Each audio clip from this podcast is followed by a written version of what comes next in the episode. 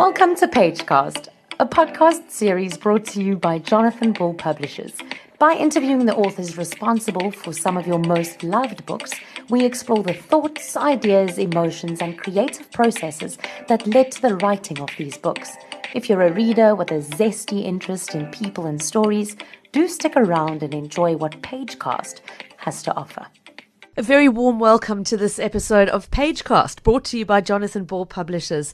My name is Pippa Hudson. I'm the host of the lunchtime show on talk radio station Cape Talk, which broadcasts out of Cape Town in South Africa. And it is such a pleasure to be invited onto this podcast to introduce a South African born writer to you today and to chat about her latest novel, which is set largely in my home country. The Fire Portrait is the third novel published by writer Barbara Mutch, and it is a work of historical fiction set in the early to mid 1900s. The book tells the story of Frances Whittington, a very headstrong and talented young British woman who aspires to a career as a professional artist, but is constrained to a degree by the social norms of the time. Well, that is until an unexpected change of her family's fortunes propels her into a new world where head and heart must compete with her artist's eye to craft a future for herself. Barbara, it's a delight of a read. Welcome to Pagecast and welcome back to South Africa. I know you were born and raised here, but home is mainly in the UK these days. That's right. Thank you, Pippa. It's lovely to be here to talk about the fire portrait. Yes, I was born in South Africa. I'm the granddaughter of Irish grandparents who migrated to this country over a century ago. Mm-hmm. So I have Irish stock, but South Africa is my home. Although, for the most part, I spend quite a lot of each year in the UK. You do, though, come back regularly. And, we do. Uh, you have a home here in the Cape, uh, which is I'm sure what allows you to write so beautifully and evocatively about the space um, as you know it today. Yes. Uh, before we talk about the book, Barbara, I'm intrigued to know about your, your journey as a writer because I believe you were a pharmacist before you took to publishing novels. I was. I was. Uh, I went to Rhodes University and qualified there. Uh, and I worked as a pharmacist for about 10 years, then went into various other things, as one does when you have a young family. It's mm. all about juggling. And then when my family and I were transferred to the UK uh, in the mid 90s, I, I was at somewhat of a loss. And I started to write, I think probably more out of homesickness than anything else. And initially, I thought I was writing a tribute to my Irish grandparents. And I introduced a fictional character. And I realized that it was her story that I wanted to tell. And that became The Housemaid's Daughter, which took about, ooh, 10 years to come to fruition and was published in 2012. Um, and that, that was quite difficult because, of course, I, I'm, as a pharmacist and, and various other things, I had no profile as a writer at all. So it was quite a challenge to find uh, an agent and a publisher who would be prepared to go with somebody with no profile. Mm. So I was lucky. I had uh, timing uh, on my side, as it turned out, and uh, I was lucky enough to meet an agent who was intrigued by by my writing.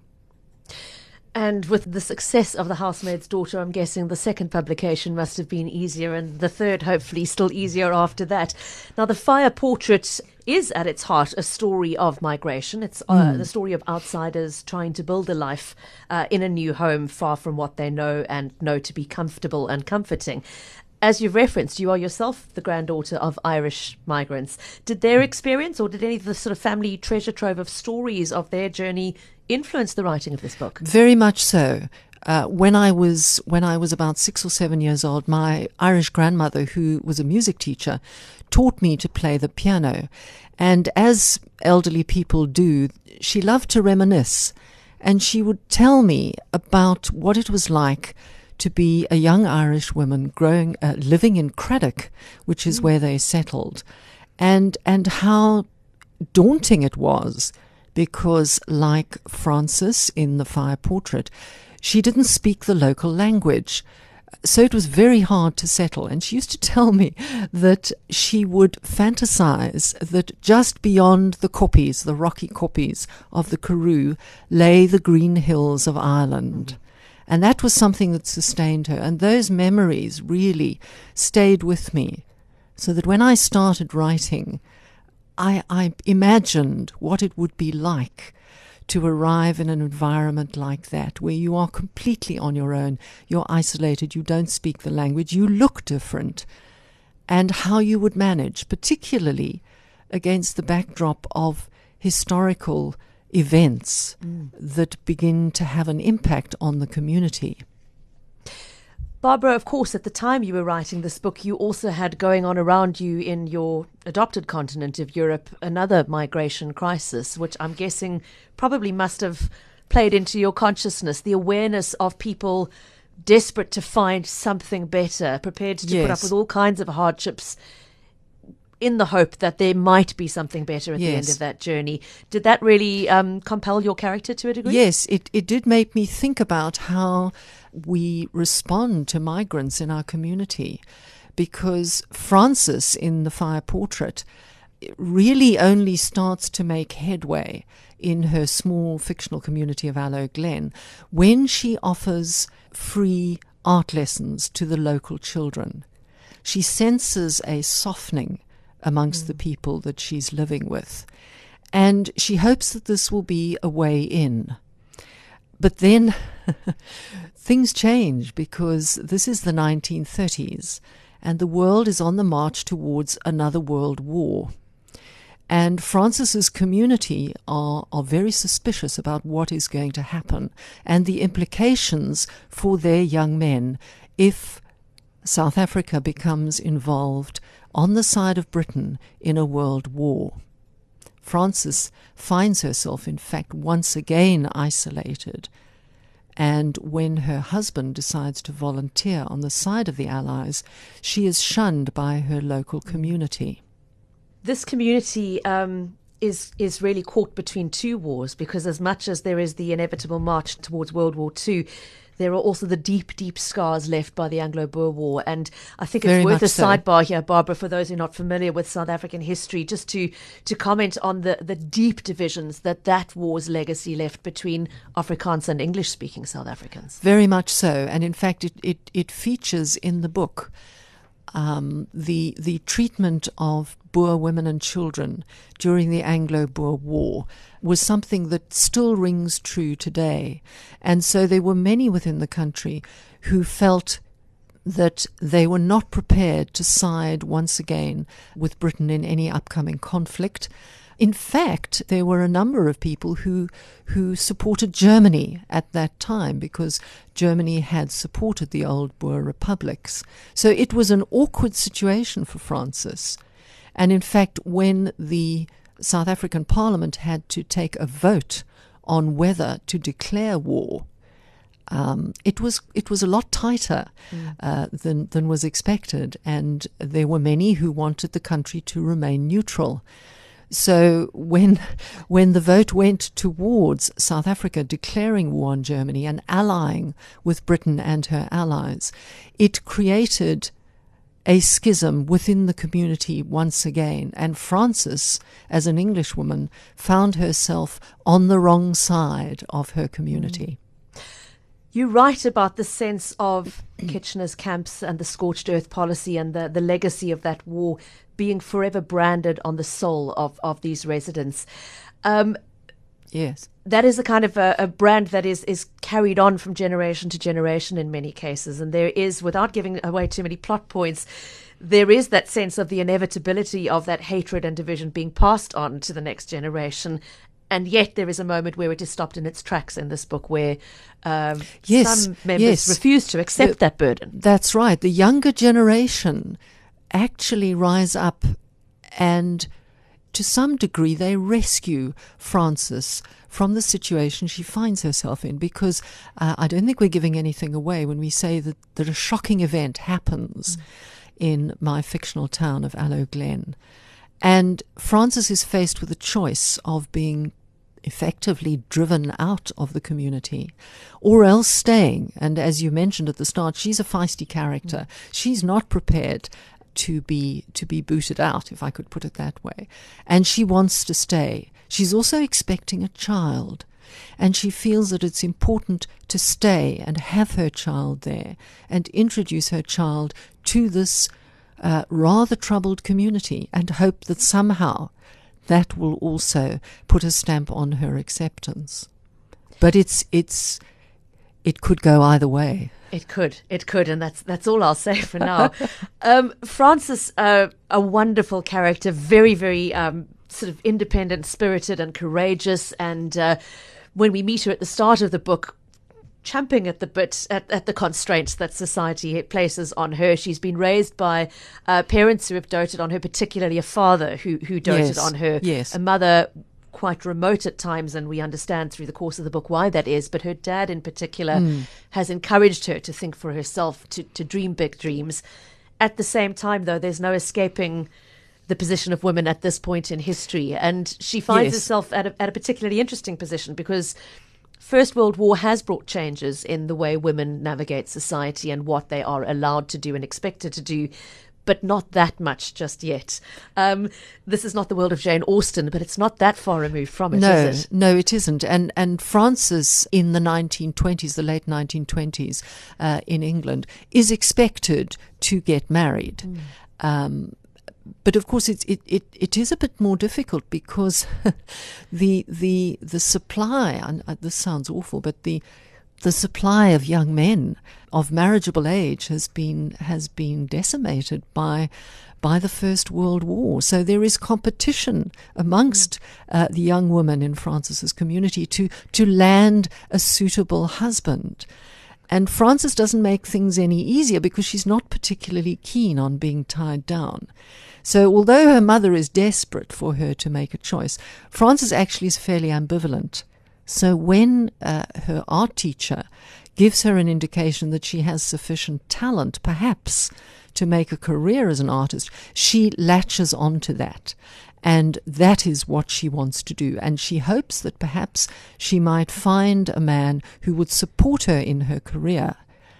And, uh, well, we'll just have to wait and see for the listeners to, to There, assess there are some wonderful moments uh, quite early in the book where you think that perhaps, perhaps she is going to be able to have it all to, to navigate those two worlds successfully, and then uh, life gets in the way as it does.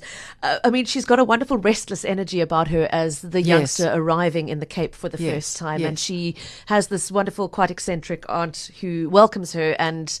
Um, for the first few months of her stay in, in South Africa, she's trying to craft that space for herself before She is, the rug is, is. ripped from under her. That's right. I mean, she she does meet uh, a potential suitor in Cape Town, and they do fall in love. And she thinks that this could be what she's looking for: someone who will love her, but will always support her in her art.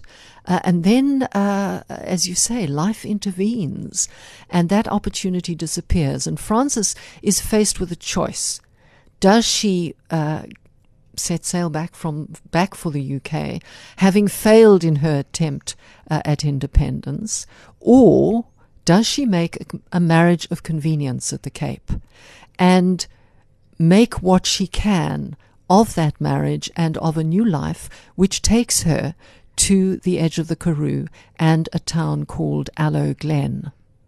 Now, the Karoo, for the sake of any listeners overseas who are not familiar with South African geography, a very remote semi desert area. It offers the most magnificent vistas and landscapes of, of desolation in many places. And it's like that even now, but Barbara, at the turn mm. of the 20th century, it would have been, been even more isolated Yes. and lonelier space. When Frances arrives there, she, she writes of feeling a sense of being adrift and cast away from everything that is familiar to her.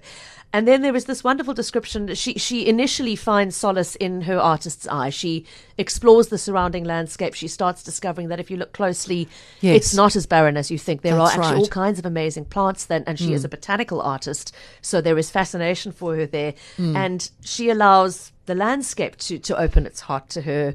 She does. She she does. hopes the people will. That's right. She she takes a folding stool and she sits in the veld and she draws whatever she can see. And she has to look quite closely because the colours are very cryptic, and and it's so different from what she has drawn in in the UK in England. You know, beautiful roses and things like that. And then, of course, she had come to Cape Town, and she'd had all the extravagance of the fynbos and the proteas. Uh, so you're right, Aloe Glen was a real shock to her, not just uh, as as as a person, but also artistically, because she thought, "What am I going to paint here?" Mm. And then, as you say, she looks further. She discovers uh, stone plants. She discovers extraordinary aloes, one of which becomes almost uh, her signature piece. Uh, it's an aloe which she described as pink and armored mm. with thorns and she paints it, and it's not been, I don't think, painted before. And she sends the paintings uh, off to the director, who she met unexpectedly uh, at Kirstenbosch, and he's very intrigued by it and encourages her. And he believes that she will be able to paint uh, subjects which perhaps have not been painted before. So, artistically, there are opportunities for her that open up uh, in an area that she never thought would be there for her. Barbara, the description of her artist's process and the creation of those works is intricate and detailed and suggests a knowledge in the writer of the process of making art, but I understand that's not necessarily the case. You, are not an accomplished artist I, I'm, yourself. I'm not at all. I, I, I, play the piano, I'm a musician, but I'm not an artist. In fact, I, I really am hopeless. so it was necessary to take some lessons because I needed to be able to talk about art uh, in an informed manner. I needed to know the vocabulary that Frances would use. I needed to know the equipment that she would use. And, for example, the, the paint colors that she would employ. And so I went back to look at the catalogues and the historical records of companies that supplied paint to artists in the 1930s and 40s to find out what the paint colors were called. So, for example, uh, things like viridian green and pyrrole red, so that I would be able to put those colors uh, on her brush mm. so that she could paint them accurately. But it, w- it was a it was a shock for me to have to learn all of this and, and a real challenge uh, in the book. I also learnt that it was possible uh, to make images with charcoal. And that's all I'm going to say on Which the subject. Which is very central to a key plot point, for, yes. for sure. We'll leave it at that, though. Um, I have to, though, compliment you on, um, I mean, the immersion in the detail of the artist's world. Not only the creative space, but also the commercial element was very interesting for me to read. You know, was it really possible for someone to make a living as a botanical illustrator. You demonstrate in a way how that becomes possible, uh, but also the, the, world of the art auction, the art yes. museums, what becomes of yes. these pieces. It's it's one thing yes. for the artist to create them. Um, how did you go about researching that aspect? Well, well, that was really quite difficult because uh, when I contacted auction houses. Um, and I talked about a unique piece uh, of art that had been created in the 1940s. And what it would have sold for in the early 1950s. It was difficult to get a figure from them because they wanted to tell me what the art would have been worth today, mm. because that, of course, is the key thing. Yeah. And so it, it was necessary to do some some sort of mathematical calculations and to research further to find out more or less what art sold for in the early 1950s. Uh, I discovered uh, that the American art market was much more buoyant mm. uh, than the UK art market, which had suffered greatly during the Second World War naturally. And some uh, of the auction houses had not survived, so that that was that was a challenge, because um, when Frances's particular work of art is auctioned, the uh, the funds that would accrue from that were going to be crucial for her future. Mm. So I had to make sure that I got the sums of money correct or as, as close as possible. I want to circle back to your fictional town of Aloe Glen. I'm aware of the fact that this is the second novel that you've set in the Karoo. Do yes. you have a particular sense of personal attachment to the area? I do. Of course, my grandparents uh, um, arrived in Cradock in the Karoo, and we visited there as a family. I spent holidays in the Karoo, so I, I know it pretty well. And I also found that that the Karoo is, I think, in its very starkness, it's it's rather a metaphor for South Africa. Um, that you have to look hard for the beauty at times, that there is a harshness to it, there is drought, and I found that it was it was a wonderful backdrop for two of my books. And Frances, in the end, discovers uh, that as well. She learns to love the karoo. Uh, and I think her, her father says to her at one stage that, that the beauty is not obvious, it requires grit and persistence. Mm. And he says, You possess that, Frances, and that's why you've made a success of it. The other wonderful thing he says to her is to encourage her at that moment. She sets off into this great unknown of her new marriage that you can still be the person you want to be. Yes. And she very much does craft that for herself she by does. her own bootstraps, doesn't she? She does. And, and the, there's an interesting aspect to it as well because I mentioned earlier, of course, she makes a marriage of convenience. And her husband, Julian, is the local school teacher uh, in Aloe Glen. And at first, it is a marriage co- of convenience. They are fond of each other, but not much more than that. And slowly through the years, in fact, Frances, uh, who originally thought that the marriage of convenience was, was rescuing her, realizes that actually she has rescued Julian, mm. that Julian is a better man for having married her. So there is a poignancy to that relationship, uh, which is set against, of course, um, the man that Frances fell in love with in Cape Town, who she lost to someone else. So there, there is, there is um, a how could I could call it really? Frances is torn between fondness, genuine fondness and love for for Julian, the man she mm. married out of convenience. But also she's still remembering Mark Charleson, with whom she fell in love in Cape Town and who unexpectedly uh, reappears in the book. And we won't say more we won't that. say more than that. The one thing uh, uh, we must touch on as well, going mm. back to the subject of, of division and being torn, we've spoken about the tear, the deep rift between the English and Afrikaans speaking communities at this point in South African history. But of course, also bubbling under, just ready to boil over at the end of the Second World War, our racial divisions and the the coming apartheid future which lay in store. Now, in the town of Aloe Glen, um, Frances arrives as an outsider. She doesn't know how things are done. She has a kind of relationship with some of the people who work for her or uh, work in labourers' jobs in the town that is not the norm for the schoolmaster's wife. And um, really, it, it, forces us to question the concept of just who are the good neighbours in that town, because That's at that right. moment of crisis, they are the ones who they are the ones who step up and come to her aid. And she says at one stage, towards the end of the book, um, after the Second World War is finished she says there is a new war to come. And although I don't make a huge amount of it in, in this book, um, she recognizes that racial discrimination is going to get worse. Um, one of the characters in the book, who is a particular uh, enemy of her, I suppose you could say, um, becomes a member of parliament. And of course, South Africa moves towards the system of apartheid. And, and Frances sees that. Um, and she wonders what will happen to the community mm. in Aloe Glen, uh, to the people that supported her and who weren't the same color as she was.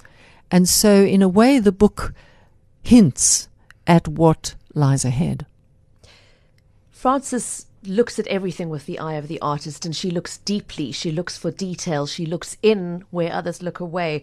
You could say that she she does that socially as well. She and in the end without giving away any plot lines she forces the town not to look away from itself. Uh, there is a confrontation of sorts that happens um, that really is saying i wanted them to see that's who they right. were and acknowledge it. That's right. And and frances in a way has what I would call a excuse me a soft revenge mm.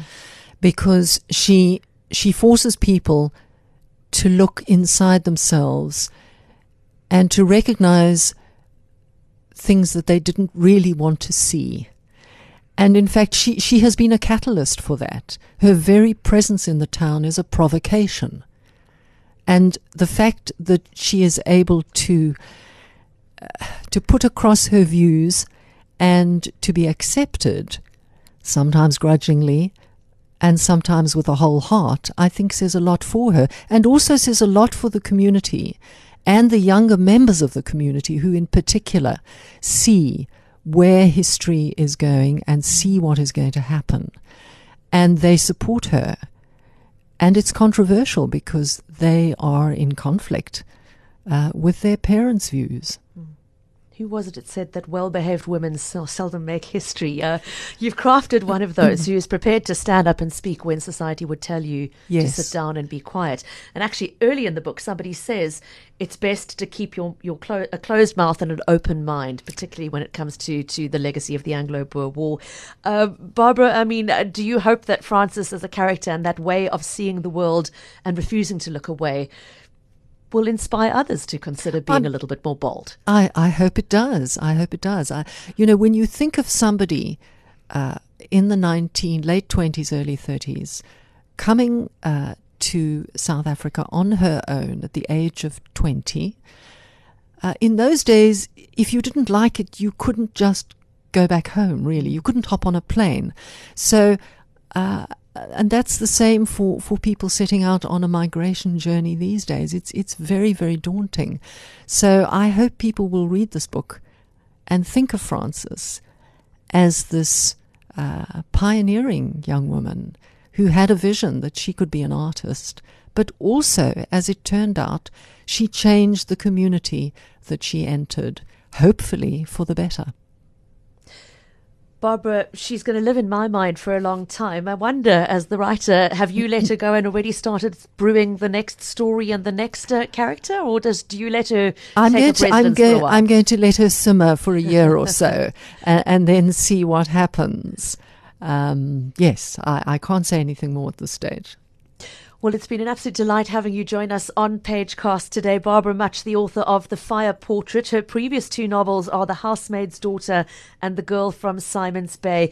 Uh, lovely to have you back in South Africa to chat to us as well and share the story in the country Thank of your you. birth. Thank you for joining us. Thank you. And, and just one thing uh, to mention to our listeners I do have quite an extensive website, barbaramutch.com, and you can have a look at that to see more background to all three of the books and reviews and interviews. The Fire Portrait is available now in all good bookstores and online outlets. There is an ebook version and an audiobook available as well.